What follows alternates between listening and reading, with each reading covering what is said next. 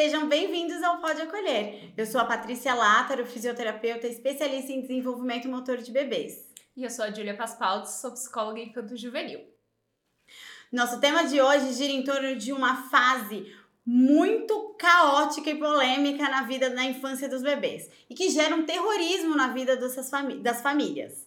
Seu filho, ele tá na adolescência sem ser adolescente? Ele começou a mandar em tudo. Aquele serzinho que era tão bonzinho não é mais o mesmo? Hoje a gente vai te ajudar falando dessa fase tão temida, conhecida como Wonderful Two. Fica com a gente até o final desse episódio que a gente vai te explicar a proposta. Eu já quero começar falando sobre o próprio nome, que a gente chama de Wonderful Two, mas a grande maioria das pessoas conhece como Terrible Two ou os terríveis dois anos. Essa fase vai mais ou menos de um ano e meio até mais ou menos os três anos. E o que eu quero dizer é, essa fase só vai ser de fato terrível se você quiser mandar e proteger demais o seu filho, ao invés de acolher e buscar entender a individualidade dele. Se você fizer isso, essa fase pode ser muito maravilhosa. Ela já mostrou o que veio. Toma essa, gente. Vem aprender com a gente. Existe uma explicação neurológica para essa fase. A maturação neurológica ela é muito forte na primeira infância, principalmente nos três primeiros anos. Deixa eu explicar um pouquinho como funciona.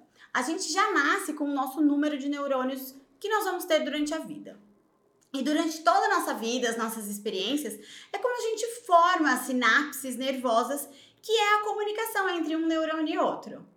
Durante a, os três primeiros anos, essas sinapses, essas conexões nervosas, elas estão ocorrendo a todo vapor. São cerca de 600 a 800 por segundo. Imagina esse cérebrozinho fritando de tanta coisa aprendendo. É assim que está funcionando na vida do seu filho. Então se acalma.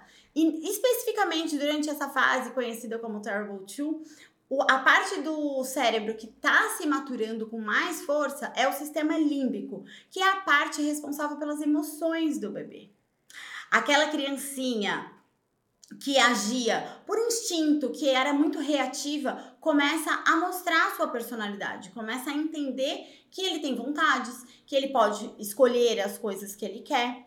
É aquele momento em que o, esse pequeno serzinho ele tá descobrindo. descobrindo melhor a sua vida, ele tá se descobrindo como indivíduo. Crescer dói, gente, é assim mesmo.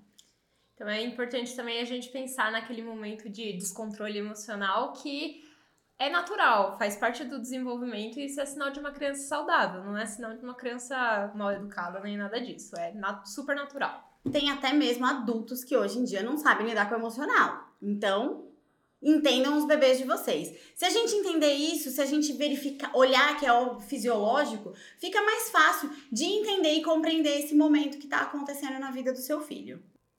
Como a Paty disse, é, essa fase é quando a criança está se, se descobrindo como indivíduo. Também, então, é na cidade que ela vai começar a falar não para você, para todo mundo, e que ela vai querer mandar em você e mandar em todo mundo. Só que, apesar disso ser natural, a criança tem dois anos, então não é para ela colocar a família nas costas e ser responsável pela família. Por isso, você, que é o adulto da relação, tem o papel de uh, direcionar a criança para conhecer limites seguros e saber o que fazer com essa vontade de poder supernatural que ela vai ter. Essa fase pode ser muito frustrante se a única coisa que você souber fazer for mandar, falar não de volta, querer brigar, colocar de castigo, bater e tudo mais uh, no seu filho. Se você souber lidar com isso, tudo fica muito mais fácil. E é por isso que eu te trouxe hoje três dicas para você uh, lidar melhor com isso, porque eu sei que é muito difícil lá na hora do descontrole emocional você lembrar, ah não, é só um descontrole emocional super natural e saudável. É o sistema límbico. É o sistema límbico falando, então tá tudo bem, vai passar. É difícil, né? Então, é, existem coisas que você pode fazer no seu dia a dia que vão ajudar até mesmo a prevenir que esses descontroles e, e esse não para tudo e essa vontade de querer mandar em tudo aconteça. Então, a primeira dica: se a criança tá falando não para tudo, é porque muito provavelmente ou você tá é, exigindo demais da criança e aí você precisa pensar no porquê dessa tanta exigência e por que que você tá falando dessa forma com a criança, ou então você tá dando a oportunidade para ela te falar não. Então, por exemplo, você fala para a criança: filho, vamos tomar banho agora? É um grande convite para olhar para você e falar: não, não quero. Porque muito provavelmente ela tá fazendo alguma outra coisa que ela julga ser mais legal. Brincando, sei lá, qualquer coisa que ela ache que é mais legal do que tomar um banho. Então, se você falar pra ela, filho, é hora de tomar banho agora. Você quer levar o patinho ou o super-homem para brincar com você durante o banho?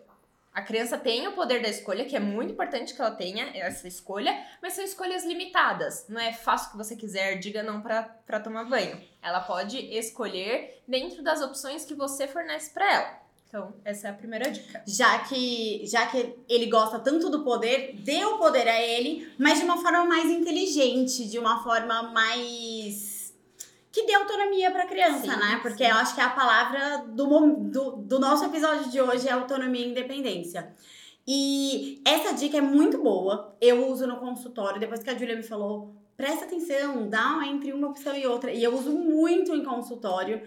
E a gente pode usar também pra vida, né? Sim. Não necessariamente você vai usar isso só se seu filho tiver dois anos. Se você tiver uma criança maior, um adolescente, até com adultos, às vezes a gente consegue usar isso é, né, fazer a pessoa pensar no direcionado no que você quer. Não faça qualquer coisa da sua vida. De novo. A segunda dica é: já que essa sensação de poder é normal da criança, por que, que você não estimula ela de uma forma positiva? Então a criança adora ajudar.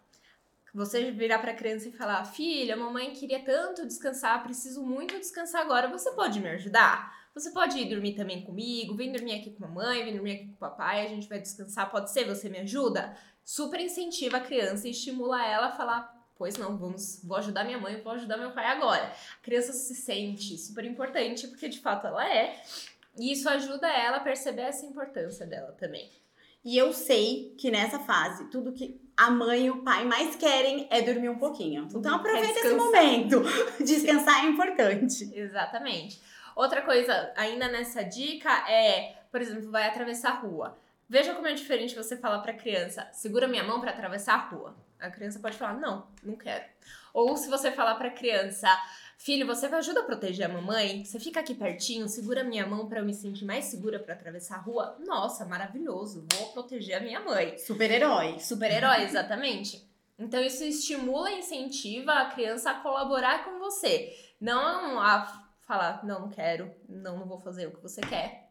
Porque você entra numa coisa mais lúdica com a criança. E usar coisas lúdicas com as crianças é sempre muito importante, porque é assim que funciona o mundo delas. Então, se você entra no mundo delas, as coisas ficam tudo muito mais fáceis. Tem uma dúvida. A gente pode aproveitar esse momento da vida para ensinar tarefas. Por exemplo, ah, vou ajudar, vem ajudar a mamãe a varrer a casa, sei lá. Em algumas tarefas assim, a gente pode aproveitar essa sede de mandar, de fazer as coisas, para ensinar algumas tarefas para eles? Eu sempre gosto muito da colaboração, né? Então, existem fases da vida, existem idades que você pode pedir a colaboração do seu filho para cada tarefa uh, de casa. Não significa coloque seu filho para arrumar casa, mas ele pode é, começar a guardar os próprios sapatos, por exemplo, pode lavar é, potinho de plástico, não vai quebrar, né? Sempre com muito cuidado, sempre pensando na fase que a criança tá do desenvolvimento, mas você super pode pedir a colaboração dela para te ajudar a fazer tarefas. De novo, cada idade tem uma tarefa adequada para fazer. A gente pode até fazer um episódio falando sobre isso. Ia falar isso agora. Vem um episódio novo aí. é, e aí a gente explica direitinho como que você faz isso. A última dica, que é a dica de ouro, é foca no que a criança pode fazer ao invés de focar no que a criança não pode fazer. Então, por exemplo, se eu falar para você, não pensa num elefante rosa, muito provavelmente a primeira coisa que você vai pensar é um elefante rosa, certo? Então, se você falar para a criança, não pega esse controle, ele vai falar, pois não, pegar o controle. Ele vai lá e pega o controle. E aí você vai falar, ah, mas meu filho faz tudo que eu falo para ele não fazer. Mas como que você tá falando para ele? Tudo depende disso. Então, é muito mais agregador para sua vida e para o desenvolvimento do seu filho você falar para ele: filho, o cachorro é para fazer carinho. Filho, você pode apertar os botões do micro-ondas depois que a gente coloca a comida. Ou então, ah, a comida é para comer. Ao invés de dizer, não brinca com a comida, não aperta o botão. Você vê como agrega muito mais no seu dia a dia. Você ensina a criança o que ela deve fazer, ao invés de ficar falando, não, não, não, não faça isso, não faça aquilo. É, e uma coisa que eu queria que você pensasse agora é quantos nãos você fala para o seu filho ao longo do dia? Por que, que você fala tantos nãos? O que, que vai ajudar você e o seu filho falar tanto não para ele? Até porque muitas vezes a gente reclama, ah, meu filho fala não para tudo que eu faço. Mas onde será que ele aprendeu a falar tanto não também, né? Você já aprendeu, já falou, experimentou falar um pouquinho de sim pro seu filho? E é uma fase que eles são muito desafiadores, né? Tudo eles querem desafiar, então a gente tem que prestar atenção sobre isso. Se você falar não, não, não, é óbvio que ele vai querer pegar tudo, fazer tudo. E não é nenhum desafio, é, um, é uma descoberta, né? Ele tá descobrindo que o mundo existe. Por que, que eu não posso investigar o mundo? É tudo tão novo. Pois é. Bom, então eu expliquei como que funciona a fase cognitiva da criança agora nos dois anos. A Paty vai contar pra gente como que tá o desenvolvimento motor nos dois anos. Nessa fase, a gente espera que a criança corra, desvie de obstáculos, suba e desça escadas, mas com os dois pés no mesmo degrau. A gente espera também que eles consigam correr. O correr é até os três anos, é ali perto dos três anos. Lembrando que essa fase que a gente chama de Wonderful Two é uma fase que vai de um ano e meio até os três anos, como a Julia falou. Então é uma fase muito grande, a gente tem bastante coisa para pensar que ocorre nessa janela de desenvolvimento. O que mais se refina nessa fase é a coordenação motora fina da criança. Então, a criança ela começou a pegar um lápis, por exemplo, com aquela mão fechadinha e ela riscava assim. De repente ela estava pegando assim. E nesta fase ela começa a conseguir pegar os lápis, ó, com cada dedinho. Ela começa a rabiscar, ela faz linhas verticais e ela começa a imitar as linhas curvas. Imitar.